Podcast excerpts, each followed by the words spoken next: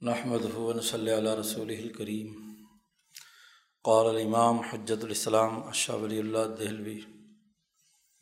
و افضلیت خلفۂ اربا ثابت است، بترتیب خلافت بعدل بسیار. پیچھے سات بنیادی علامات اور خصوصیات بیان کی ہیں خلافت خاصہ کی. اور پھر ان میں آخری جو تھی، اس میں یہ بات واضح کی گئی کہ یہ چاروں خلفۂ راشدین اپنی ترتیب کے مطابق باقی لوگوں سے افضل ترین لوگ ہیں۔ ان کی افضلیت کے ثبوت کے حوالے سے شاہ صاحب یہاں گفتگو کرتے ہیں اور تین مسلک بیان کرتے ہیں کہ ان چاروں خلفاء کا افضل ترین ہونا اسی ترتیب کے مطابق جس ترتیب میں وہ خلیفہ بنے۔ اس کے بہت سے دلائل ہیں۔ ان تمام دلائل کی تفصیلات تو آگے فصلوں میں بیان کریں گے۔ یہاں شاہ صاحب اس فصل کے آخر میں یہ بات فرماتے ہیں کہ یہاں ہم تین مسلک بیان کرنے پر اکتفا کریں گے۔ تین بنیادی مسلک ہیں۔ مسلک اول آ کے، استخلاف این بزرگواران بنس و اجماع ثابت شد کہ ان لوگوں کا چاروں کا اسی ترتیب کے ساتھ خلیفہ بننا یہ نس سے بھی ثابت ہے اور اجماع امت سے بھی ثابت ہے۔ نس شرعی کتاب و سنت سے اور صحابہ کرام کے اجماع سے ثابت ہے۔ وہ استخلاف قضا لازم است، افضلیت رہا۔ اور نس اور اجماع سے کسی کا خلیفہ بن جانا۔ یہ اس بات کا تقاضا کرتا ہے کہ یہ لوگ امت میں سب سے افضل ترین ہیں۔ اور اس کی تفصیلات شاہ صاحب کہتے ہیں، کما مرت تقریر ہو جیسا کہ ابھی پیچھے افضلیت کے حوالے سے ہم نے پانچ بنیادی باتیں بیان کی ہیں۔ یہ شاہ صاحب کا اپنا مسلک ہے، اس لیے شاہ صاحب نے اس کو سب سے پہلے بیان کیا ہے کہ چاروں خلفاء کی خلافت اسی ترتیب کے ساتھ نس شرعی سے بھی ثابت ہے، قرآن حکیم اور احادیث نبویہ سے، اور امت کے اجماع سے بھی ثابت ہے۔ ظاہر ہے کہ جب کسی چیز کا ثبوت نس اور اجماع سے ہو جائے تو پھر قیاس کی ضرورت باقی نہیں رہتی۔ لیکن قیاس یعنی عقلی تقاضا بھی اسی نس اور اجماع کے مطابق ہی ہے۔ دوسرا مسلک یہ ہے کہ ان چاروں حضرات کی خلافت احادیث مرفوع داللہ بر افضلیت ایشا نسن کہ احادیث سے ثابت ہے۔ شاہ صاحب کا نقطۂ نظر تو یہ ہے کہ قرآن سے بھی ثابت ہے۔ دوسرا مسئلہ یہ ہے کہ مرفوع احادیث سے ثابت ہے۔ نسن کہ اس میں آپ صلی اللہ علیہ وسلم نے واضح نصوص میں ارشاد فرمایا۔ و تلویحن اور اشارتاً بھی۔ آگے آ رہا تلویحن تو نسن کے حوالے سے شاہ صاحب کہتے ہیں یہاں صرف دو حدیثوں کا ذکر کر رہے ہیں۔ اذان جملہ حدیث ابن عمر ابن عمر رضی اللہ تعالیٰ عنہ کی حدیث ہے کنہ نخیر فی زمان رسول اللہ صلی اللہ علیہ وسلم ہم رسول اللہ صلی اللہ علیہ وسلم کے زمانے میں صحابہ کے درمیان سب سے بہتر کون کی جب ترتیب بناتے تھے تو فنقول کہا کرتے تھے ہم۔ کہ اس امت کے سب سے بہترین آدمی حضرت ابو بکر صدیق ہیں، پھر حضرت عمر فاروق ہیں، پھر حضرت عثمان ہیں۔ تو اس حدیث سے مرفوعاً معلوم ہوتا ہے کہ رسول اللہ صلی اللہ علیہ وسلم کے زمانے میں ان حضرات کی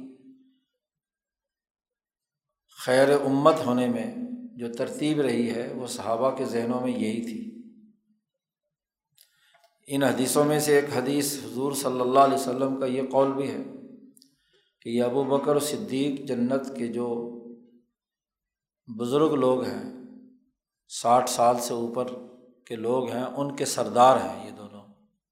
اور اولین و آخرین کا ذکر ہے کہ آدم علیہ السلام سے لے کر آخر آنے والے تمام بوڑھے لوگ جو جنت میں جائیں گے، ان کے سردار ابو بکر و عمر ہیں۔ یہاں تو شاہ صاحب نے اشارتاً صرف دو مختصر حدیثیں بیان کی ہیں۔ اگلی فصل آ رہی ہے۔ وہاں شاہ صاحب نے کوئی اکتیس مرفوع احادیث روایت کی ہیں۔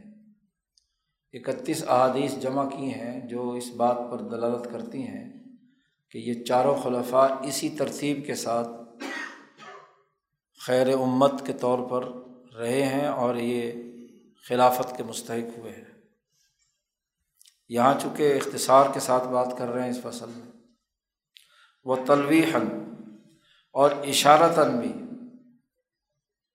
ان چاروں حضرات کی ترتیب اسی طرح واضح ہے۔ نبی کرم صلی اللہ علیہ وسلم کی مرفوع احادیث سے۔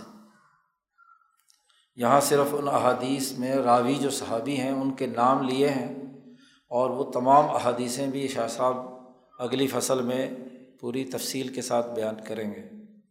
ایک حضرت ابو بکرہ رضی اللہ تعالیٰ عنہ کی حدیث ہے، ایک حضرت عرفجہ رضی اللہ تعالیٰ عنہ کی حدیث ہے کہ در وزن میزان و رجحان ایشاں بترتیب۔ نبی کرم صلی اللہ علیہ وسلم نے خواب دیکھا۔ اس خواب کا تذکرہ ہے ان احادیث میں۔ اس میں وزن کیا گیا کہ ایک پلڑے میں ساری مخلوق رکھی اور ایک پلڑے میں پہلے سب سے پہلے نبی کرم صلی اللہ علیہ وسلم تو وزن آپ صلی اللہ علیہ وسلم کا پلڑا بھاری رہا۔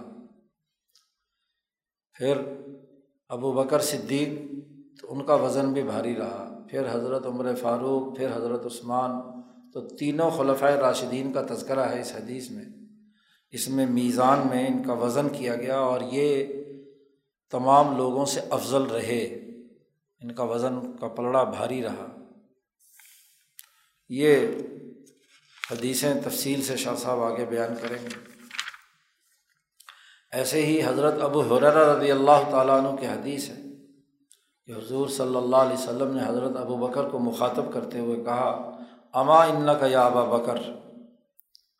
اے ابو بکر، بے شک آپ ان لوگوں میں سے ہیں جو سب سے پہلے جنت میں داخل ہوں گے۔ ایسے ہی پیچھے حدیث جابر گزری تھی۔ کہ یہ اللہ تعالیٰ فی الآخرت لنا سے عام متن اللہ تعالیٰ آخرت میں عام انسانوں کے لیے بھی ایک تجلی ظاہر فرمائے گا اور ایک خاص تجلی ابو بکر صدیق رضی اللہ تعالیٰ عنہ کے لیے آئے گی۔ امام حاکم نے ان روایات کو روایت کیا ہے۔ اسی طرح ایک حدیث میں کہ جنت کے لوگ جیسے کہ پیچھے بھی گزری ہے یہ روایت کہ وہ دیکھیں گے ان بلند درجوں والے اصحاب کو، ابو بکر صدیق، عمر فاروق رضی اللہ تعالیٰ ان کو اپنے غرفوں میں ایسے دیکھیں گے جیسے ایک روشن ستارہ آسمان پہ چمک رہا ہو۔ ان کا مقام اتنا بلند ہوگا باقی لوگوں کے مقابلے میں۔ تو یہ مرفوع احادیث دلالت کرتی ہیں کہ یہ چاروں خلفاء اسی ترتیب کے ساتھ افضل امت ہے تیسرا مسلک یہ ہے کہ صحابہ کا اجماع پہلے اجمالی طور پر اور پھر تفصیل ہوا ہے کہ صحابہ امت میں بہترین آدمی نبی اکرم صلی اللہ علیہ وسلم کے زمانے میں اسی ترتیب کے ساتھ سمجھتے تھے اور پھر تفصیلاً وہ جب ان حضرات کی خلافت پر اتفاق ہوا، حضرت ابو بکر صدیق کی خلافت پر سب کا اتفاق ہوا تو اجماع ہو گیا۔ اس کے بعد حضرت عمر فاروق رضی اللہ تعالیٰ عنہ پر اتفاق ہو گیا تو وہ اجماع ہو گیا۔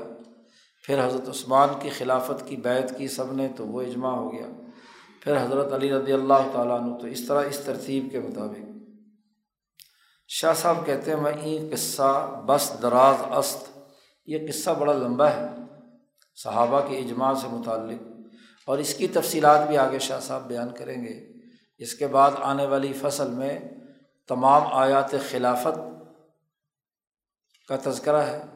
اس کے بعد والی فصل میں تمام احادیث جمع کی ہیں اور اس کے بعد پھر صحابہ کے جتنے بھی اجماع اور اقوال ہیں وہ جمع کیے ہیں۔ پورے دلائل کے ساتھ شاہ صاحب نے اپنا یہ موقف واضح کیا ہے۔ وہ از ہر صحابی فقی اور ہر وہ صحابی جو فقی تھے انہوں نے یہ خیر حاضل اماں کا لفظ استعمال فرمایا یا احق بحاظل امر کا لفظ استعمال کیا یا اسی طرح کے جملے استعمال فرمائے ہیں۔ تو فقہائے صحابہ اور ان پر اجماع امت کا ہونا، اجماع صحابہ کا ہونا، یہ دلیل ہے اس بات کی کہ یہ چاروں حضرات اسی ترتیب کے ساتھ افضل امت ہے جیسا کہ حضرت عمر فاروق رضی اللہ تعالیٰ عنہ نے حضرت صدیق اکبر رضی اللہ تعالیٰ عنہ کی بیت کرتے وقت یہ بات ارشاد فرمائی تھی کہ انت افضل منی، کہ تم مجھ سے زیادہ افضل ہو۔ ثقیفہ بنی ساحدہ میں جب یہ ساری گفتگو ہو رہی تھی، تو ابو بکر صدیق رضی اللہ تعالیٰ عنہ نے پہلے حضرت عمر کا نام پیش کیا تھا۔ تو پھر حضرت عمر رضی اللہ تعالیٰ عنہ نے فرمایا کہ نہیں، تم مجھ سے افضل ہو، آپ کو خلیفہ بننا ہے۔ اور آپ آگے ہاتھ بڑھائیں، میں آپ کی بیت کرتا ہوں۔ ابو عبیدہ رضی اللہ تعالیٰ عنہ نے فرمایا ہے کہ تاتونی وفیقم سالس و ثلاثہ۔ یہ اشارہ تھا اس آیت کریمہ کی طرف جس میں ثانیہ سنین کا لفظ استعمال کیا ہے۔ یعنی عمر فاروق موجود ہیں تو پھر تم میری طرف آئے ہو۔ سالس و ثلاثہ۔ یا حضرت عثمان کے حوالے سے بات کرتے ہوئے یہ بات فرمائی۔ وہ چنا کہ حضرت صدیق وقت استخلاف فاروق اعظم و شکایت مردمہ ازو حضرت صدیق اکبر کے وہ جملے کہ جب انہوں نے حضرت فاروق اعظم رضی اللہ تعالیٰ عنہ کو خلیفہ بنایا اور خلیفہ بنانے کے حوالے سے کسی کے سامنے کے لوگوں سے مشورہ کیا تو لوگوں نے شکایت کی تھی کہ آپ ہم پر ایسا حکمران بنانا چاہتے ہیں جو بہت سخت مزاج ہے اور غصے والا ہے۔ افز و اغلز ہے تو ابو بکر صدیق نے ان کو کہا ابھی ربی تو خبیفونی کیا تم مجھے میرے رب سے ڈراتے ہو؟ اقول میں کہتا ہوں۔ شاہ صاحب کہتے ہیں، انہوں نے فرمایا، حضرت ابو بکر صدیق نے اللہ استخلف تو علیہم خیر خلق کا اے اللہ، میں ان کے اوپر خلیفہ بنا رہا ہوں اس آدمی کو جو اس وقت دنیا کی مخلوق میں سب سے بہترین آدمی ہے۔ تو یہ ابو بکر صدیق رضی اللہ تعالیٰ نے بڑی وضاحت کے ساتھ یہ بات فرمائی۔ امام ابو بکر ابن شہبہ نے اپنی مصنف میں یہ احادیث روایت کی ہیں۔ اور شاہ صاحب کہتے ہیں، یہ تو یہ حضرات ہیں جو ابو بکر صدیق، عمر فاروق، عثمان غنی کی اس ترتیب کو مان رہے ہیں۔ لیکن مسرح ترین ان حدیثوں میں سب سے سری ترین حدیث وہ ہے جو حضرت علی المرتضیٰ رضی اللہ تعالیٰ عنہ روایت سے روایت ہے کہ انہوں نے ان سے یہ روایت بالکل صحیح طریقے سے ثابت شدہ ہے کہ کوفہ کے ممبر پر کھڑے ہو کر جبکہ وہ خود اس وقت خلیفہ تھے، در وقت خلافت خود میں فرمود حضرت علی نے یہ فرمایا تھا کہ اس امت کا سب سے بہترین آدمی ابو بکر صدیق ہیں۔ اس کے بعد حضرت عمر فاروق رضی اللہ تعالیٰ عنہ ہیں۔ اب یہ بات حضرت علی کی روایت کرنے والے خود حضرت علی کے صاحبزادے محمد ابن الحنفیہ ہیں۔ ابو جحیفہ ہیں۔ علقمہ ہے جی جو عبداللہ ابن مسعود کے فقہائے صحابہ تابعین میں سے ہیں، شاگردوں میں سے ہیں اور امام اعظم، امام ابو حنیفہ کے استاذ الاستاذ ہیں فقی ہیں۔ نزال ابن صبرہ ہیں عبد الخیر ہیں، حکم ابن حجل ہیں وہ غیر عیشہ روایت کردہ ان۔ اور بھی بہت سارے لوگ حضرت علی کی یہ بات روایت کرتے ہیں۔ اور شاہ صاحب کہتے ہیں، وہ حض ہر یکے ترو کے متعددہ منشاب شدہ۔ پھر ہر ایک کے مزید اس کے سندیں ہیں۔ امام ابن تیمیہ رحمہ اللہ فرماتے ہیں کہ کوئی اسی کے قریب سندیں ہیں اور تمام صحیح اسناد کے ساتھ یہ بات ثابت ہے کہ حضرت علی المرتضیٰ نے کوفہ کے ممبر پر کھڑے ہو کر یہ بات ارشاد فرمائی تھی کہ سب سے افضل ترین آدمی ابو بکر ہیں، پھر عمر ہیں۔ اسی لیے ابن تیمیہ نے ایک اور بات بھی فرمائی کہ شیعہ حضرات کے جو متقدمین ہیں، ابتدائی زمانے کے جو اپنے آپ کو شیان علی کہتے رہے ہیں، حضرت علی کی اس صحیح ترین روایت ان کی کتابوں میں موجود ہے اور اس کی بنیاد پر وہ لوگ بھی حضرت علی کی اس قول پر ابو بکر و عمر کو افضل ترین امت قرار دیتے ہیں۔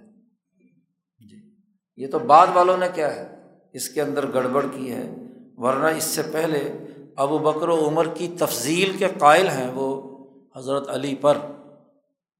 زیادہ سے زیادہ ان کا اختلاف حضرت عثمان کے حوالے سے رہا ہے۔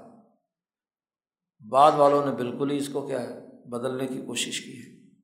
تو یہ حدیث واضح طور پر جی حضرت علی سے منقول ہے، بلکہ یہی منقول نہیں۔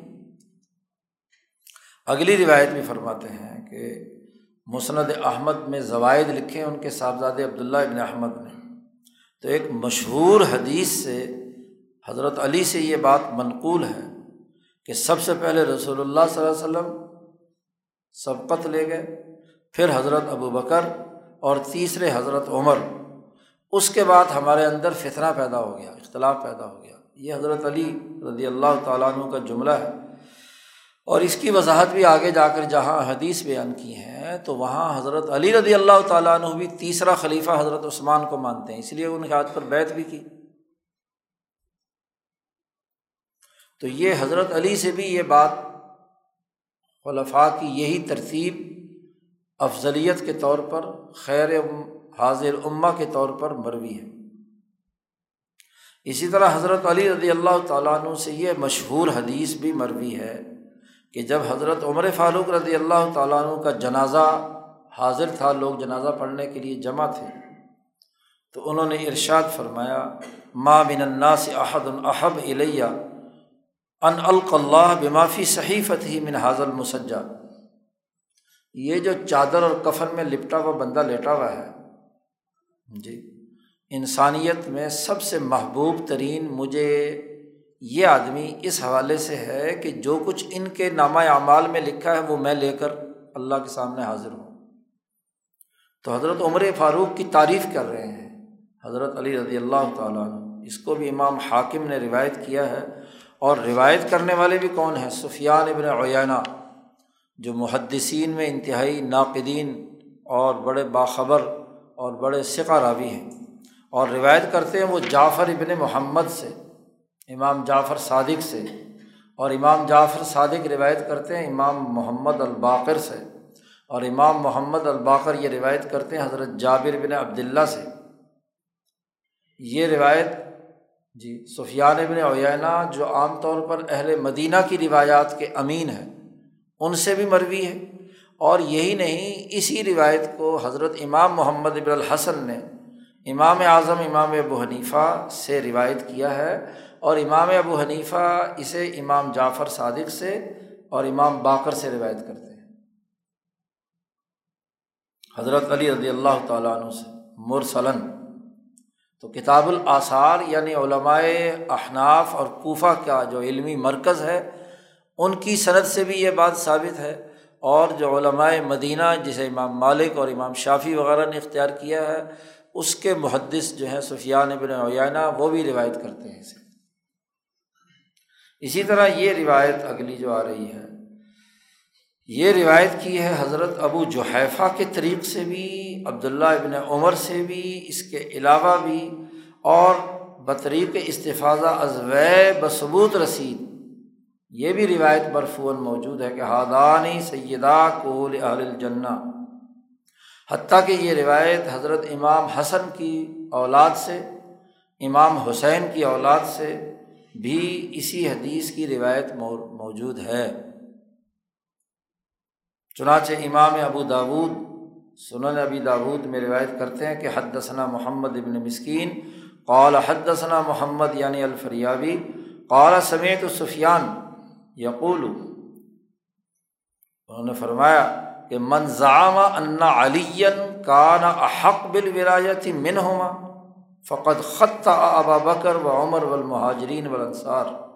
سفیان ابن عیانہ فرماتے ہیں کہ جس آدمی کا یہ گمان ہو کہ حضرت علی رضی اللہ تعالیٰ عنہ حضرت ابو بکر و عمر سے زیادہ حقدار تھے حکمرانی کے، تو وہ دراصل ایسا آدمی ہے کہ جو ابو بکر کو گناہ گار قرار دیتا ہے، عمر فاروق کو، تمام مہاجرین و انصار کو رضی اللہ عنہم۔ اور سفیان کہتے ہیں، میری رائے تو یہ ہے کہ جس آدمی کا ایسا عقیدہ ہو، اس کا کوئی عمل اس نظریے کے ساتھ آسمان پر نہیں جائے گا۔ آسمان پر جانے کے لیے ان حضرات کا واسطہ ضروری ہے اور ان کے بجائے وہ حضرت علی کو زیادہ حقدار قرار دیتا ہے تو اس کا عمل اس قابل نہیں ہے کہ آسمان پر پہنچے۔ اور پھر اسی طرح امام شافی رحمۃ اللہ علیہ سے امام بحقی روایت کرتے ہیں کئی سندوں سے کہ انہوں نے ارشاد فرمایا کہ لوگ رسول اللہ صلی اللہ علیہ وسلم کے بعد مجبور ہوئے کہ وہ اس امت کے سب سے اونچے ترین آدمی ابو بکر صدیق کی طرف متوجہ ہوں۔ فلم یجید تحت عدیم سما خیرم من ابی بکر۔ ان کے پاس کوئی آپشن ہی نہیں تھی آسمان کے نیچے رسول اللہ صلی اللہ علیہ وسلم کے بعد ابو بکر کے علاوہ۔ اس لیے وہ تمام کے تمام لوگوں نے اپنی گردنیں جھکا دیں ابو بکر صدیق کے سامنے۔ تو اس سے ثابت ہوا کہ یہ خلفۂ راشدین اسی ترتیب کے ساتھ افضل امت ہیں۔ پھر شاہ صاحب نے یہاں ایک اور مسئلے کو بڑی وضاحت کے ساتھ بیان کیا ہے۔ اس فضیلت کا اصل معنی اور مطلب کیا ہے؟ صرف یہ کہہ دینا کہ یہ افضل ترین لوگ ہیں۔ اس افضل کا ایک عام عرف میں جب افضل کسی کو کہا جاتا ہے، تو کیا وہ مراد ہے؟ شاہ صاحب کہتے نہیں۔ در ذیل ای مسئلہ باعث دانست اس کے ذیل میں یہ بات سمجھ لینا چاہیے اس مسئلے کے ذیل میں کہ وہ فضیلت کہ جس کا شریعت میں خلفاء کی افضلیت کے حوالے سے مدار کی بات ہے، یہ افضلیت امور عرفیہ میں سے نہیں ہے۔ امور عرفیہ نیست کہ شعراء اور شعراء کی طرح کے لوگ جو ہیں، جس کی واہ واہ تقریریں کرتے ہیں، بہت افضل ہے جی بہت افضل ہے، بہت اونچا آدمی ہے۔ تو شاعروں کی شاعرانہ بڑھ نہیں ہے یہ۔ ان چاروں خلفاء کی فضیلت کے حوالے سے۔ کہ آ تطاول کنن کے بڑھ چڑھ کر ایک دوسرے سے کسی کی افضلیت پر شعر و شاعری ہاں جی لوگوں کے سامنے پیش کرتے ہیں۔ مثلاً ان کا خیال ہوتا ہے افضلیت کے اعتبار سے کہ کوئی آدمی نصب کی وجہ سے بہت اونچا درجے کا ہو، کہ ان چاروں کے نصب بڑے اونچے تھے اس لیے یہ افضل تھے۔ یا یہ کہ بہت اچھی فصاحت و بلاغت کے ساتھ گفتگو کرنے کا فن آتا تھا، یا بہادر بہت زیادہ تھے۔ یا کمال ثواحت بہت خوبصورت تھے۔ تو شاعر لوگ جو ہیں یا بہادری کو بنیاد بناتے ہیں یا چہرے کی خوبصورتی کو یا بات چیت اور گفتگو کی فصاحت و بلاغت کو یا نصب کی بلندی کو۔ اور یا ایک اور شاعر جو ہیں وہ تناہی سخاوت کہ بہت انتہا درجے کا سخی ہو اور خاص طور پر شاعروں اور پھر اس کی تو تعریف میں، افضلیت میں، زمین آسمان کے قلابے ملا دیتے ہیں۔ جی۔ شاہ صاحب کہتے ہیں کہ اگرچہ فل جملہ شرح احتسان ان اخلاق فرمودہ اگرچہ یہ ساری باتیں نصب کا اونچا ہونا، فصاحت و بلاغت کی قوت کا ہونا، بہادری کا ہونا، خوبصورتی کا ہونا، انتہا درجے کا سخی ہونا، شریعت میں اگرچہ یہ اخلاق اچھے شمار ہوتے ہیں، لیکن یہاں ان چاروں حضرات کی افضلیت کے حوالے سے جو ہم بات کر رہے ہیں یہ کوئی شاعرانہ بڑھ نہیں ہے۔ وہ نہ علوم غریبہ، اور نہ ہی یہ ایسے عجیب و غریب علوم ہیں کہ کوئی کرامتیں دکھاتے تھے، کوئی معجزے دکھاتے تھے یہ لوگ۔ جیسے علم رمل والے کوئی ڈرامہ رچاتے ہیں جی یا علم جفر والے، یا قیافہ شناس ہاں جی ہاتھ دیکھنے والے وغیرہ وغیرہ، فال نکالنے والے۔ تو ان کی بنیاد پر کہ چونکہ جی بہت عجیب و غریب ان دیکھا علم ان کے پاس ہے، کوئی پھونک مارے تو پھر یہ سے یہ ہو جاتا ہے وہ ہو جاتا۔ ہے نہ یہ مراد ہے فضیلت سے۔ اور شاہ صاحب فرماتے ہیں، اور نہ ہی اس افضلیت سے مراد وہ امور ہیں کہ جن کی شریعت میں کوئی تصریح نہیں آئی۔ لیکن امور وہ ہیں کہ جس کی بنیاد پر کہتے ہیں فلاں ولی بہت اونچا تھا۔ مثلاً شاہ صاحب مثال دے رہے ہیں۔ مثلاً معرفت وحدت وجود، کہ کوئی آدمی، کوئی صوفی بزرگ جو ہے نا، وحدت وجود کا بہت معرفت رکھنے والا ہو۔ معرفت وحدت وجود، تو وحدت الوجود کی معرفت کی بنیاد پر کسی کی افضلیت کی بات کی جائے کہ اس کو وحدت الوجود پر بڑا عبور ہے۔ یا مراتب تنازل سطح یہ بھی صوفیہ کی ایک اصطلاح ہے، جو حضرت محی الدین ابن عربی کے یہاں وحدت الوجود کے نقطۂ نظر سے تو جو آدمی تنزلات سطح کے مراتب کو جانتا ہے، شاہ صاحب کہتے ہیں کہ یہ امور بھی شریعت میں مذکور نہیں ہے افضلیت را برآ دائر ساختن چرا باشد۔ ان کی بنیاد پر جی ان کی افضلیت ثابت کرنا کیسے ممکن ہو سکتا ہے؟ ایک ضرب المسل شاہ صاحب نے بیان کیا ہے سب العرش اول سمن سمن کش کہ سب سے پہلے تخت تو بنا لو، پھر ہی نقش و نگار بنیں گے نا۔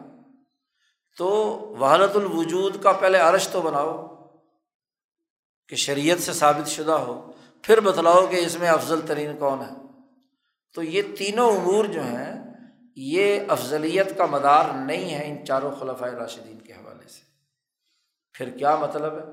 افضلیت ہونے کا مطلب کیا ہے؟ شاہ صاحب کہتے ہیں، بل مراد اینجا او صاف است کہ در قرآن عظیم و سنت صحیحہ، یہاں افضلیت سے مراد وہ اوصاف ہیں کہ جو قرآن حکیم میں اور سنت صحیحہ میں ثابت ہیں اور اس کی بنیاد پر اللہ پاک نے یا تو لفظ استعمال کیا ہے، اعظم درجتاً عند اللہ، کہ عظیم درجے والے ہیں اللہ کے یہاں یا اللہ تبارک و تعالیٰ نے اس کے لیے لفظ استعمال کیا ہے، اکثر و ثواباً یا اجراً عظیمہ جیسے آگے آیت میں آ رہا ہے۔ تو جہاں شریعت میں یعنی قرآن و سنت میں جن امور کی انجام دہی پر اعظم و درج، درجتاً اور اکثر و ثواباً کا لفظ استعمال ہوا ہے، یا اسی طرح کے جملے استعمال ہوئے ہیں، وہ مراد ہے۔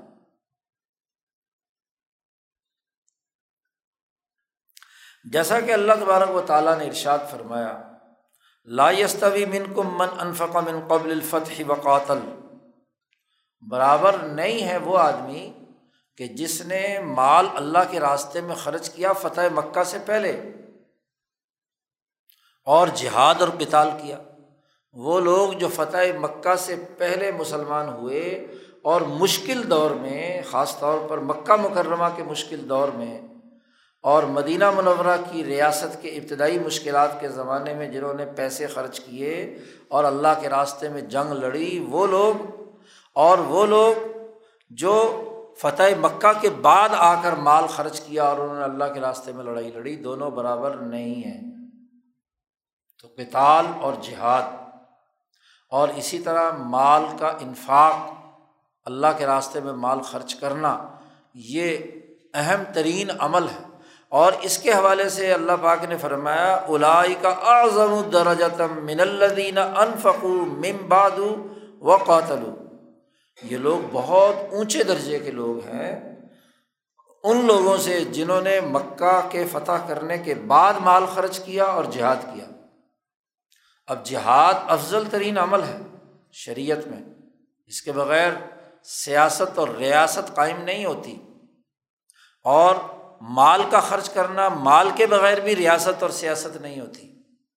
تو جہاد اور مال، یہ بنیادی کام ہے جن کا تعلق ریاستی نظم و نسق سے ہے۔ یہاں بات وحدت الوجود کی، نصب کی، بلندی کی ثقافت کے اعلیٰ ترین درجہ ہونے کی نہیں ہو رہی ہے۔ سخی تو بعد میں بہت سارے لوگ پیدا ہو گئے۔ بات ہے کسی مشکل دور میں انقلاب کی جد وجہد کے لیے جان، مال خرچ کیا۔ رسول اللہ صلی اللہ علیہ وسلم پر اپنے آپ کو قربان کیا۔ اور جب مکہ فتح ہو گیا، اب خوشحالی آ گئی، طاقت بن گئی، ریاست بن گئی۔ ہاں جی اب اگر وہاں چاروں طرف سے پیسے آ رہے ہیں، وسائل آ رہے ہیں اور پھر آپ دھڑا دھڑ ہاں جی لاکھوں کروڑوں روپیہ خرچ کر رہے ہیں، تو اس میں اور اس میں زمین آسمان کا فرق۔ قبل از انقلاب جس نے جد وجہد کی ہے اور بعد از انقلاب جس نے کام کیا ہے۔ کام تو ٹھیک ہے، ثواب والے ہیں، لیکن دونوں میں اعظم و تو چونکہ یہاں زیر بحث مسئلہ خلافت سے متعلق ریاست کا ہے، اور ریاست عامہ کے لیے دو چیزیں لازمی ہوتی ہیں، مالی وسائل کا ہونا اور سیاسی اور کتال کی طاقت کا ہونا، جس کے ذریعے سے امن و امان قائم کیا جائے۔ تو دو چیزیں اس حوالے سے جو اعظم الدراجتن کا لفظ استعمال فرمایا ہے، وہ مراد ہے ان چاروں خلفاء کے اندر کہ انہوں نے انتہائی مشکل دور میں جی جان بھی خرچ کی، مال بھی خرچ کیا۔ مکہ مکرمہ کے تیرہ سالہ مشکل دور میں بھی اور ریاست مدینہ کے ابتدائی مشکل دور میں بھی، غزوات میں بھی، غزوہ تبوک تک اپنی جان مال قربان کر دیا رسول اللہ صلی اللہ علیہ وسلم پر۔ یہ ہے افضلیت۔ اسی طرح اللہ پاک نے فرمایا دوسری آیت میں کہ لا يستوي القاعدون من المؤمنین غیر الضراری والمجاہدون فی سبیل اللہ باموالہم وانفسہم یہاں بھی سیاست اور ریاست سے متعلق بات ہے کہ وہ لوگ جو لڑائی میں شریک نہیں ہوئے اور بیٹھے رہے۔ اور وہ لوگ جنہوں نے اللہ کے راستے میں جہاد کیا اپنی جان اور مال سے، دونوں کے درمیان بڑا فرق ہے۔ جی دونوں برابر نہیں ہیں۔ فضل اللہ المجاہدین اب اموالم انفسم القاعدین، دراجہ، جنہوں نے جان اور مال کے ساتھ جد وجہد اور کوشش کی، اللہ نے ان کو فضیلت دی ہے ایک درجہ۔ وہ بلند تر لوگ ہیں۔ ویسے تو کلم وعد اللہ الحسن ہر ایک کے لیے اچھائی کا اللہ نے وعدہ کر لیا ہے، سب کو جنت میں جائے گا، بھیجے گا۔ لیکن فضل اللہ المجاہدین القاعدین اجر عظیمہ تو یا اجر عظیم کا ذکر ہے۔ تو زیر بحث مسئلہ خلافت سے متعلق ہے اور خلافت کا تعلق ریاست کی تشکیل سے ہے۔ تو ریاستی تشکیل کے لیے جان مال کا خرچ کرنا، جانی مالی قربانی دینا اس حوالے سے اعظم الدراجتاً جو ہیں یہ چاروں خلفۂ راشدین ہیں۔ اس حوالے سے یہاں بات ہو رہی ہے افضلیت کی۔ اسی طرح رسول اللہ صلی اللہ علیہ وسلم نے ارشاد فرمایا کہ فضل العالمی العابدی کا فضلی اعلیٰ ادناکم، کہ عالم کی عبارت گزار پر ایسی فضیلت ہے جیسے میری فضیلت تم میں سے ادنا ترین امتی پر۔ کیونکہ عالم اعظم الدراجتاً ہے کہ وہ اپنی علم، عقل و شعور، فہم و بصیرت سے انقلاب کا سور پھونکتا ہے، اس کے لیے جد وجہد اور کوشش کرتا ہے اور عابد بیچارہ چند عبادات اور نفلیں جو ہیں وہ پڑھتا رہتا ہے۔ اس لیے فقی واحد اشد الشیطان من الف عابدن آپ صلی اللہ علیہ وسلم نے فرمایا۔ اسی طرح رسول اللہ صلی اللہ علیہ وسلم نے فرمایا، من افضل المسلمین مسلمانوں میں سب سے افضلین، افضل ترین آدمی وہ ہیں جو اہل بدر والے ہیں، بدر والے ہیں۔ اہل بدر ہیں۔ کہ جنہوں نے انتہائی اس مشکل وقت میں تین سو تیرہ جان نثاروں نے نبی کرم صلی اللہ علیہ وسلم پر جان قربان کر کے دشمن کی جڑ کاٹی تھی۔ جنہوں نے جد وجہد اور کوشش میں اعلیٰ ترین مقام پیدا کیا تھا۔ شاہ صاحب کہتے ہیں بس بئی سباق میں باعث خاطر راہ راہ داد۔ شاہ صاحب کہتے ہیں، یہ جو میں نے ابھی گفتگو کی ہے نا، اس سیاق و سباق کی طرف اپنے دل کو متوجہ کر۔ دل میں راستہ بنا اس بات کا جو میں نے ابھی بیان کی ہے۔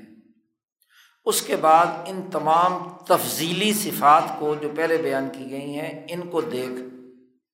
اور ان کے ذریعے سے کلیات، ان افضلیت کی جو کلیات ہیں، ان کی طرف اپنے ذہن کو منتقل کر۔ و از مقدمات ب مقاصد، اور مقدمات سے مقاصد کی طرف متوجہ ہو۔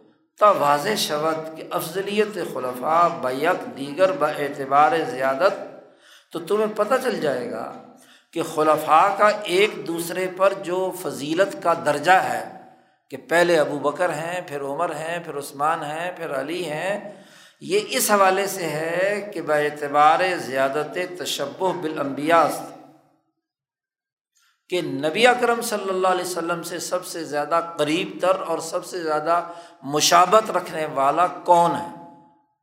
تو پتہ چل جائے گا کہ حضور صلی اللہ علیہ وسلم سے سب سے زیادہ مشابت رکھنے والے اعلیٰ ترین درجے پہ ابو بکر ہیں۔ اس کے بعد عمر فاروق ہیں، اس کے بعد حضرت عثمان ہیں، پھر حضرت علی ہیں۔ فیما لل امبیائی بھی حسبی نبوت ہم ان معاملات میں جو امبیا کے نبوت کے اعتبار سے ہیں۔ اور بہت سارے پہلو بھی ہو سکتے ہیں، لیکن بات یہاں نبوت کے منصب اور نبوت کی نیابت میں خلافت کی بات ہو رہی ہے۔ اس لیے خلافت کی تعریف میں کہا تھا، نیابتاً عن نبی صلی اللہ علیہ وسلم۔ نبی اکرم صلی اللہ علیہ وسلم کی نیابت میں وہ خلافت کا فریضہ سر انجام دیں۔ تو نیابت میں جو جس درجے زیادہ مشاوے تھا وہ پہلے آیا، پھر دوسرا، پھر تیسرا، پھر چوتھے۔ یا یوں کہہ لیجیے ہم ہم یوں کہہ دیتے ہیں ب اعتبار قوت اوصاف کہ وہ اوصاف جو خلافت خاصہ میں مطلوب ہیں، ان اوصاف میں سب سے زیادہ قوی ترین وہ وصف جو ہے وہ اسی ترتیب کے ساتھ تھا۔ چاہے آپ اس کو تشب و بالانبیاء کے اعتبار سے دیکھ لو، کیونکہ خلافت علام منہاج نبوا کا لفظ استعمال ہوا ہے حدیث پاک میں۔ تو مشابت کی بات کو دیکھ لو یا ان اوصاف کی طاقت اور قوت کے اعتبار سے دیکھ لو۔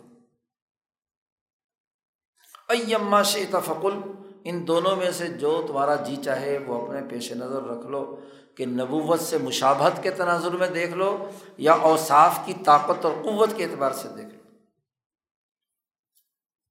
یہاں تک شاہ صاحب نے خلافت خاصہ کی جو بنیادی علامتیں اور اس سے متعلق بنیادی اوصاف تھے، سات افضلیت سے متعلق وہ بیان کر دیے۔ اس کے بعد شاہ صاحب فرماتے ہیں کہ خلافت خاصہ کے قیام کے مقدمات اور مکملات مکملات کیا ہیں؟ بعض مکملات و مقدمات قیام بخلافت خاصہ بسیار است۔ خلافت خاصہ کے قیام کی تکمیل کرنے والے اور اس کے جو مقدمات ہیں، اگرچہ بہت سے ہیں، وہ مختلف پہلو اس کے ہو سکتے ہیں۔ لیکن اصل بات سمجھ لینی چاہیے کہ خلافت خاصہ کا اصل مقصد کیا ہے؟ اصل مقصود مقاصد خلافت نہ طریق موصلہ بعام نہ یہ کہ وہ مقصد کس طریقے سے حاصل ہوئے، تکمیل کا راستہ کیا تھا، اس کی ابتدا اور بنیاد کیسے پڑی، یہ غیر ضروری بات ہے۔ اصل بات تو مقصد خلافت ہے۔ چوں مقاصد خلافت حاصل گشت جب مقاصد خلافت حاصل ہو گئے کہ دین دنیا بھر میں بین الاقوامی سطح پر غالب ہو گیا لیو ذرا دینی کلی انقلاب مکمل ہو گیا، تو مقدمات اور مکملات کی طرف زیادہ توجہ دینے کی ضرورت نہیں ہے۔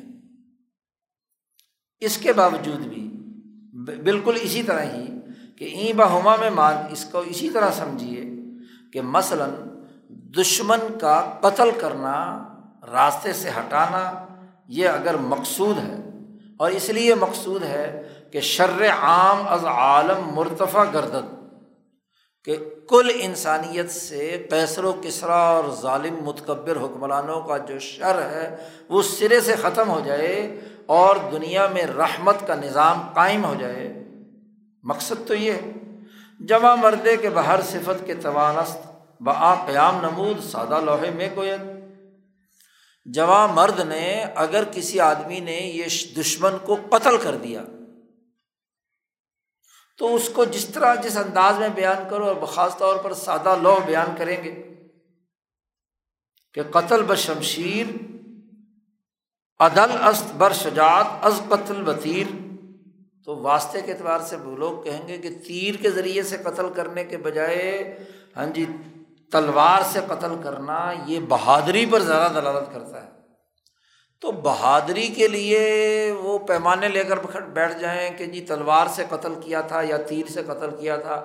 تیر والا چونکہ دور سے تیر چلاتا ہے تو گویا کہ ایسا بہادر گویا کہ نہیں ہے۔ بہ نسبت اس کے کہ جو ڈائریکٹ اس کے سر پر پہنچ کر دشمن کو تلوار کے وار سے قتل کرتا ہے۔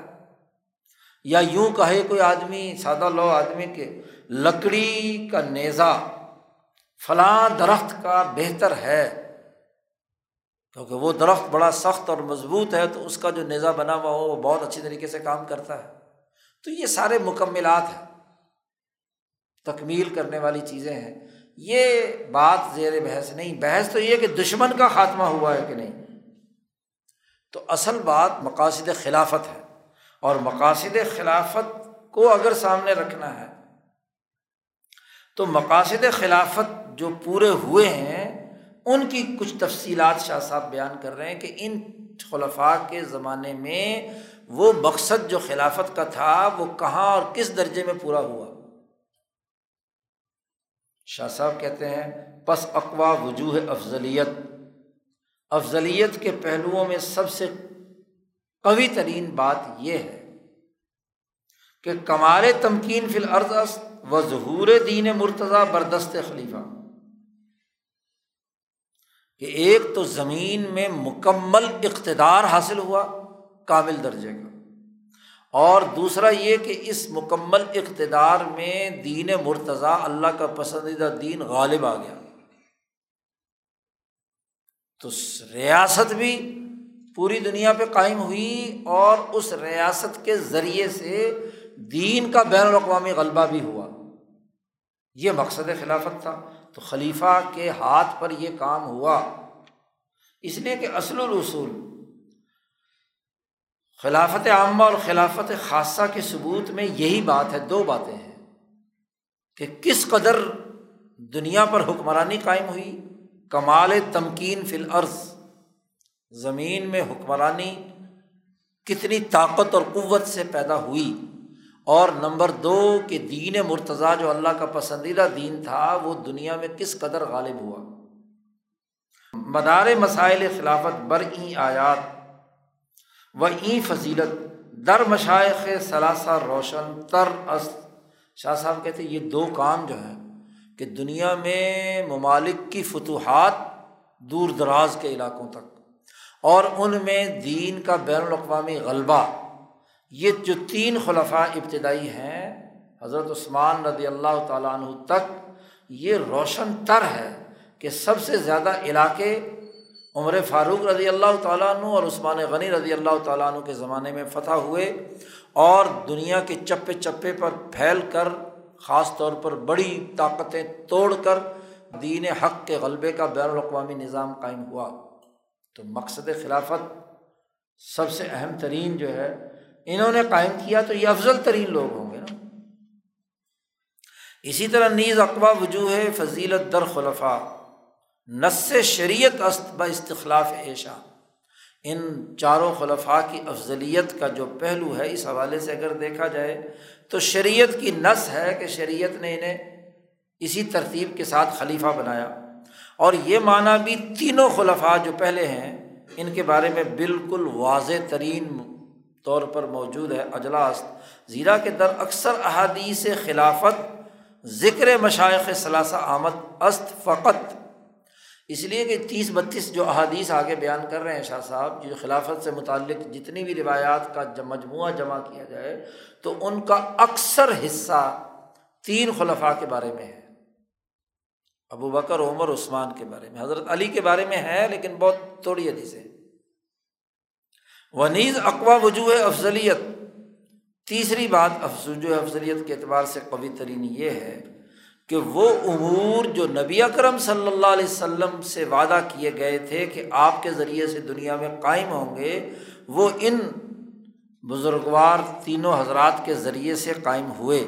اس کی مثال ایسے ہی ہے کہ گرد را گرد باد بر میں دارت و گمبت اجتناع میں فرمائے چاروں طرف خوب ہوائیں اڑ رہی ہیں، اندھیر مچ رہا ہے۔ اس اندھیر میں ایک گنبد بنانے کا کی ذمہ داری عائد کی گئی اور ارادہ الہی نفس پیغمبر را حرکت داد۔ چنانچہ اس کام کے لیے کہ نبوت کا قصر مکمل ہو اور دین حق ایسا غالب ہو کہ وہ جو باد مخالف چل رہی ہے، اس کا مقابلہ کر کر سکے۔ اس کے لیے نبی اکرم صلی اللہ علیہ وسلم کے نفس مقدسہ نے میں ارادہ الہی منتقل ہوا، اس نے حرکت دی۔ اب ان میں سے بعض کام اس بلڈنگ کے بنانے کے ان کے ہاتھ سے سر انجام پائے۔ وہ کار ہائے دیگر ہنوز نہ تمام بود۔ باقی کام ابھی مکمل نہیں ہوئے تھے کہ اللہ کی حکمت الہی کے تحت پیغمبر صلی اللہ علیہ وسلم اس دنیا کے جہان سے رفیق اعلیٰ مالا اعلیٰ میں تشریف لے گئے۔ اب آ حضرت صلی اللہ علیہ وسلم چونکہ سبب بنے ہیں ہاں جی اس کام کے مکمل کرنے کے لیے، اس لیے اس کام کی نسبت تو رسول اللہ صلی اللہ علیہ وسلم کی طرف ہوگی۔ لیکن اس کی عملی شکل و صورت جو ہے، وہ انہیں خلفائے راشدین کی طرف راجے ہوگی کہ ان لوگوں نے یہ کام کیا۔ تو بالفاظ دیگر یوں کہہ سکتے ہیں، شاہ صاحب نے بڑی اہم بات فرمائی ہے کہ وہ ایام خلافت بحقیقت ایام نبوت بود۔ یہ جو خلفۂ راشدین کی خلافت کا زمانہ ہے، یہ بھی دراصل ایام نبوت کا زمانہ ہے۔ جی کیونکہ اس زمانے میں نبوت کے کاموں کی تکمیل کی گئی ہے۔ تو سیاسی حوالے سے، دین کے غلبے کے حوالے سے، گویا کہ یہ ایام نبوت ہی ہیں۔ لیکن فرق اتنا ہے کہ ان ایام نبوت میں آسمان سے وہی ان پر نہیں آتی تھی، کیونکہ وہی کا دروازہ بند ہو چکا ہے، آخری نبی ہیں رسول اللہ صلی اللہ علیہ وسلم۔ اور اس پہلو سے اگر دیکھا جائے کہ حضور صلی اللہ علیہ وسلم کے چھوڑے ہوئے کام خلافت راشدہ کے زمانے میں دنیا میں غالب ہوئے، تو یہ پہلو بھی ان ابتدائی تین خلفاء کے زمانے میں نمایاں ترین طور پر نظر آتا ہے۔ کہ آپ صلی اللہ علیہ وسلم کے چھوڑے ہوئے کاموں کی تکمیل ان خلفۂ ثلاثہ کے زمانے میں ہوئی۔ اس لیے خیر القرون کی تشریح کرتے ہوئے شاہ صاحب اس کی تکمیل حضرت عثمان کی شہادت پر مان لیتے ہیں کہ غلبہ دین کا جو بین الاقوامی نظام ہے، فتوحات کا جو سسٹم ہے، وہ مکمل طور ہوا ہے ان خلفۂ راشدین حضرت عثمان کی شہادت تک ہو چکا تھا۔ چوتھی بات یہ ہے کہ وجوہ افضلیت میں قوی ترین بات یہ بھی ہے کہ اعانت پیغمبر اس در تحمل و ابائے نبوت را، کہ انہوں نے نبی اکرم صلی اللہ علیہ وسلم کی اعانت اور مدد کی ہے کہ نبوت کے فرائض اور نبوت کا بوجھ انہوں نے برداشت کیا دو پہلوؤں سے، مخاصمتاً، تین پہلوؤں سے، مخاصمتاً و جہادن و انفاقن دشمن سے لڑنے، جہاد کرنے اور مال خرچ کرنے اللہ کے راستے میں۔ جیسا کہ اللہ تعالیٰ نے فرمایا، ابھی پیچھے بھی آئے تھی گزری تھی طوی من کو من انفقا ظاہر است کہ پیغمبر صلی اللہ علیہ وسلم تن تنہا بود۔ جب آپ پر وہی آئی تو آپ اکیلے، بالکل اکیلے تھے تن تنہا تھے۔ اور جب ارادہ الہی بظہور امر او منعقد گشت اللہ کا ارادہ ہوا کہ یہ ایک آدمی حضرت محمد مصطفیٰ صلی اللہ علیہ وسلم دنیا بھر میں غالب آنے چاہیے۔ اللہ نے جب فیصلہ کر لیا تو الہام در قلوب از کیا حاضرین افتاد۔ تو اللہ تبارک و تعالیٰ نے اس زمانے میں جو لوگ ذہین ترین، بہادر ترین، عمدہ ترین موجود تھے، ان کے دل میں اللہ نے الہام ڈالا کہ وہ حضرت محمد صلی اللہ علیہ وسلم کی مدد کریں۔ کہ اورا اعانت کنند و در ضمن ای اعانات رحمت الہی شامل حال از کیا شد۔ ان مدد رحمت الہی کی اس مدد کے ضمن میں وہ رحمت الہی جو پیغمبر صلی اللہ علیہ وسلم تک پہنچی تھی، جنہوں نے پیغمبر صلی اللہ علیہ وسلم پر یہ ذمہ داری اللہ نے عائد کی تھی کہ لیوسر ولدینی کلی کا کام کریں۔ تو یہ اعانت الہی جو ہے، رحمت الہی جو ہے، اس نے ان حضرات کو بھی اپنے دائرے میں شامل کر لیا جو نبی اکرم صلی اللہ علیہ وسلم کی اعانت اور مدد کرنے والے تھے۔ وہ این وجہ، اور یہ پہلو جو ہے، شیخین میں خاص طور پر قبل از ہجرت ظاہر تر است ہجرت سے پہلے سب سے زیادہ ظاہر۔ ہے مکہ مکرمہ کے مشکل دور میں جتنی مدد حضرت ابو بکر صدیق رضی اللہ تعالیٰ عنہ اور عمر فاروق رضی اللہ تعالیٰ عنہ نے کی، وہ کسی اور نے؟ نہیں کی۔ جی۔ کہ ابو بکر صدیق رضی اللہ تعالیٰ عنہ کے بارے میں تو رسول اللہ صلی اللہ علیہ وسلم نے فرمایا کہ میں سب کا احسان ادا کر سکتا ہوں، اس کا احسان ادا نہیں ہو سکتا۔ جان بھی، مال بھی، ہر چیز قربان کی اس مشکل ماحول میں جہاں ابو جہل اور اس کا پورا ٹولہ نبی اکرم صلی اللہ علیہ وسلم کے خلاف اقدامات کر رہا تھا۔ اور عمر فاروق رضی اللہ تعالیٰ عنہ کی بہادری نے بھی کہ جب وہ ایمان لائے تو سیدھا حرم میں پہنچے اور بباغ دول اعلان کیا۔ اب کسی نے اگر کسی مسلمان کو ہاتھ لگایا تو دیکھ لیں گے۔ جی تو ان کے ذریعے سے جو طاقت، سیاسی طاقت اور قوت حاصل ہوئی مکہ میں رہتے ہوئے تو وہ کسی اور کے ذریعے سے نہیں ہوئی، وہ حضرت عثمان کے ذریعے سے بھی نہیں ہوئی حضرت علی کے ذریعے سے بھی نہیں۔ تو مکہ میں کے ذریعے میں شیخین خاص طور پر اس حوالے سے قبل از ہجرت ہاں جی اس کام میں۔ اب خلافت کس کام میں ہے؟ سیاسی طاقت اور روب اور دبدبے سے متعلق ہے اور مال خرچ کر کے نبی اکرم صلی اللہ علیہ وسلم کی اعانت سے متعلق ہے۔ تو اس میں جس نے سب سے زیادہ جان مال خرچ کر کے حضور کی سیاسی طاقت بڑھائی، خلیفہ بھی وہی ہونا چاہیے۔ نہ یہ کہ وہ جنہوں نے اس مشکل دور میں اس درجے میں اعانت نہیں کی۔ تو ان کا درجہ تو بعد میں آئے گا نا۔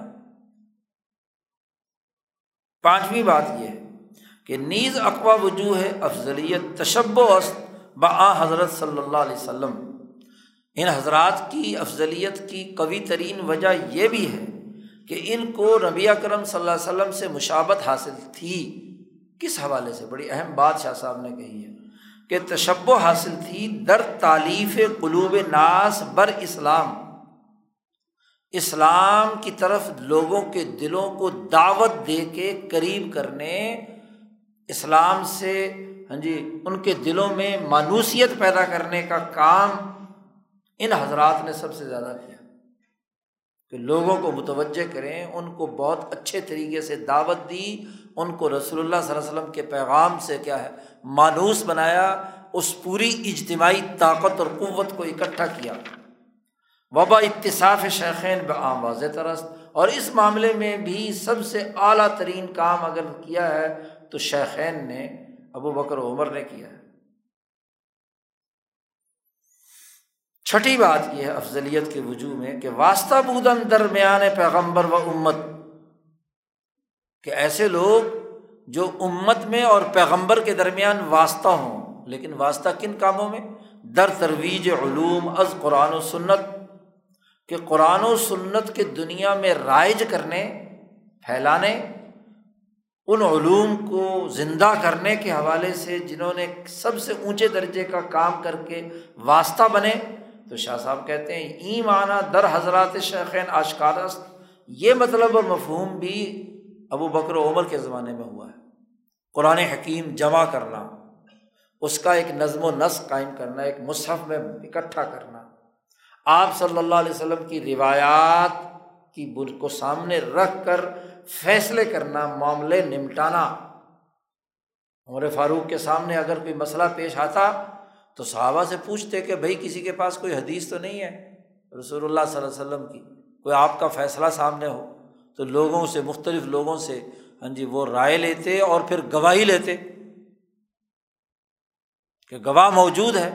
تو گویا کہ حدیث اخذ کرنے اور حدیث کی ہاں جی اس کو قبول کرنے کے جو معیارات ہیں وہ حضرت عمر فاروق رضی اللہ تعالیٰ نے مقرر کی جس کی تفصیلات آگے مقصد دوم میں جو حضرت عمر کی گفتگو فرمائیں گے، تو وہاں بڑی تفصیل کے ساتھ شاہ صاحب نے بیان کی ہے کہ ہر علم کے مدون اول اور ہر علم کے بنیادی مقصد اور منحج کو واضح کرنے میں ان حضرات خلفۂ راشدین نے بنیادی کردار ادا کیا۔ وہ اقوا وجوہ فضیلت جہاد ارب و عجم است افضلیت کی سب سے اہم ترین وجہ کیا ہے؟ کہ ارب و عجم کے تمام ملکوں میں جہاد کا نظام غالب کرنا، دشمنوں کو شکست دینا۔ تو شاہ صاحب کہتے ہیں کہ یہ مطلب بھی خلفۂ ثلاثہ کے زمانے میں روشن تر ہے۔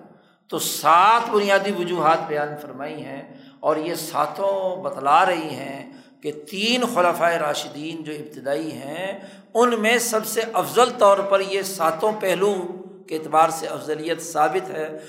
خاص طور پر چاروں خلفاء کی اور ان تین خلفاء سے متعلق جو امور تھے، ریاست اور سیاست سے متعلق، اس کو شاہ صاحب نے یہاں بیان کر دیا۔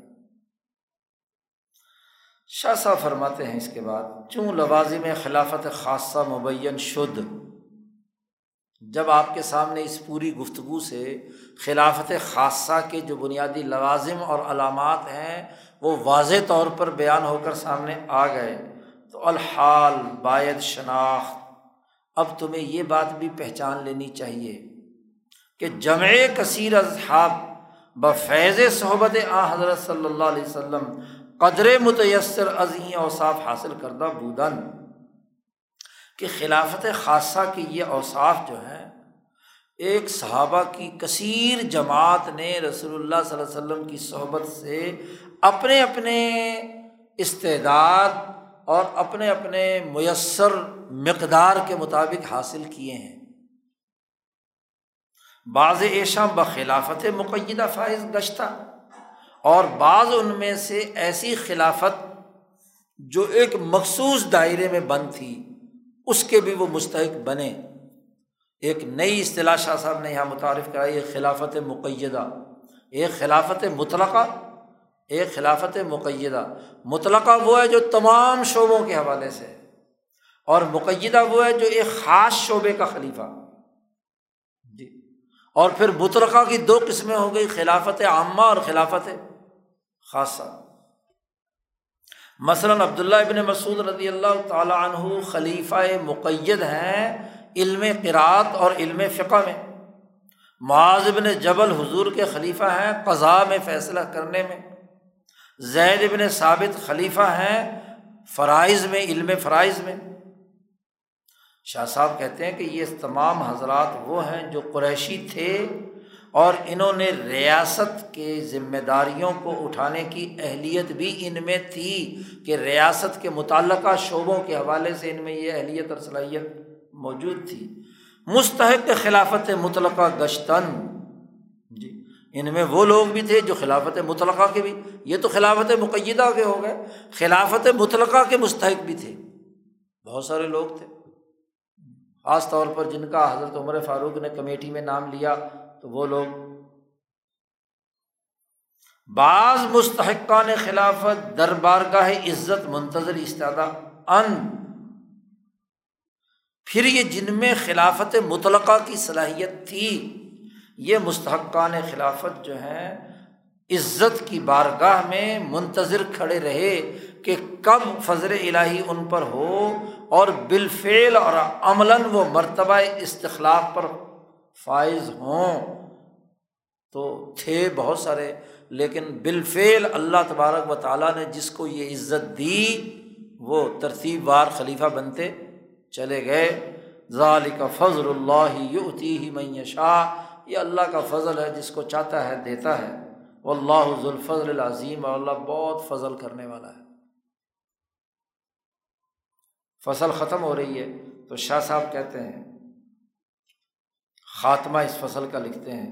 در آخر ای فصل باید دنست اس فصل کے آخر میں یہ بات جان لو اچھی طرح کہ ہر چند ہر جملہ از ای فصل ماخوذ از از کتاب و سنت۔ جو کچھ میں نے اس فصل میں تحریر کیا ہے، اگرچہ یہ سب چیزیں کتاب و سنت سے ماخوذ ہیں، اور امت کے جو بڑے بڑے لوگ ہیں، ان کے اقوال سے اس کو میں نے اس کی تائید حاصل کی ہے اور عظمائے اہل سنت کے اقوال بھی میں نے نقل کیے ہیں۔ اگرچہ یہ ساری باتیں کتاب و سنت اور اونچے درجے کے علماء کے اقوال پر مشتمل ہیں، لیکن اس کو اس انداز میں تحریر کر کے نتیجے تک پہنچنے کا کام اماں تحریر و ترتیب آ اس کو اس ترتیب سے تحریر کرنا اور ترتیب دینا اور وہ انتقال از جزیات بکلیات، اور ان جزوی پہلوؤں سے کا استقرا کر کے ان کو قاعدے کلیے میں لا کر بیان کرنا۔ یہ اس بندہ ضعیف کے استخراجات میں سے ہے۔ درا از مستخرجات ای بندہ ضعیف اس شاہ صاحب کہتے ہیں، میں بندہ ضعیف ہوں تو میں نے یہ استخراج کر کے کلی اصول ان تمام آیات و احادیث سے اخذ کر کے یہ ترتیب میری ہے۔ اور یہ اثر ہے اس نور توفیق کا، جس کا تذکرہ میں شروع مقدمے میں کیا تھا کہ اللہ پاک نے مجھے ایسی نور توفیق دی کہ یہ جو بکھری ہوئی باتیں تھیں، ان کو ایک ترتیب سے جمع کر کے کلی اصول اور ضابطے خلافت اور خلافت کے کے مسائل سے متعلق جو ہیں وہ مرتب کر کے بیان کر دیے۔ الحمد للہ رب العالمین۔ رب العالمین ہی کی حمد و ثناء ہے کہ جس نے یہ توفیق دی اور اس توفیق کی بنیاد پر میں نے ان کلیات کو یہاں مرتب اور مدول کر کے پیش کر دیا۔ تو پہلی فصل میں خلافت عامہ کا ذکر تھا، دوسری فصل میں خلافت خاصہ کے اوصاف بیان کر دیے۔ اب اس خلافت خاصہ کے دلائل قرآن حکیم میں کہاں اور کیسے اور اس کی تفصیلات کیا ہے وہ ان شاء اللہ فصل سوم آ رہی ہے، تو وہ کل ان شاء اللہ پڑھیں گے، تو اس میں شاہ صاحب بیان کریں گے اور اس کے بعد اگلی فصل میں احادیث میں کہاں کہاں یہ تمام امور واضح ہیں، ان تمام احادیث کو شاہ صاحب نے جمع کر دیا ہے۔ اللہ تعالیٰ شاہ صاحب کی باتوں کو سمجھنے کی توفیق عطا فرمائے۔ اللہ وسلم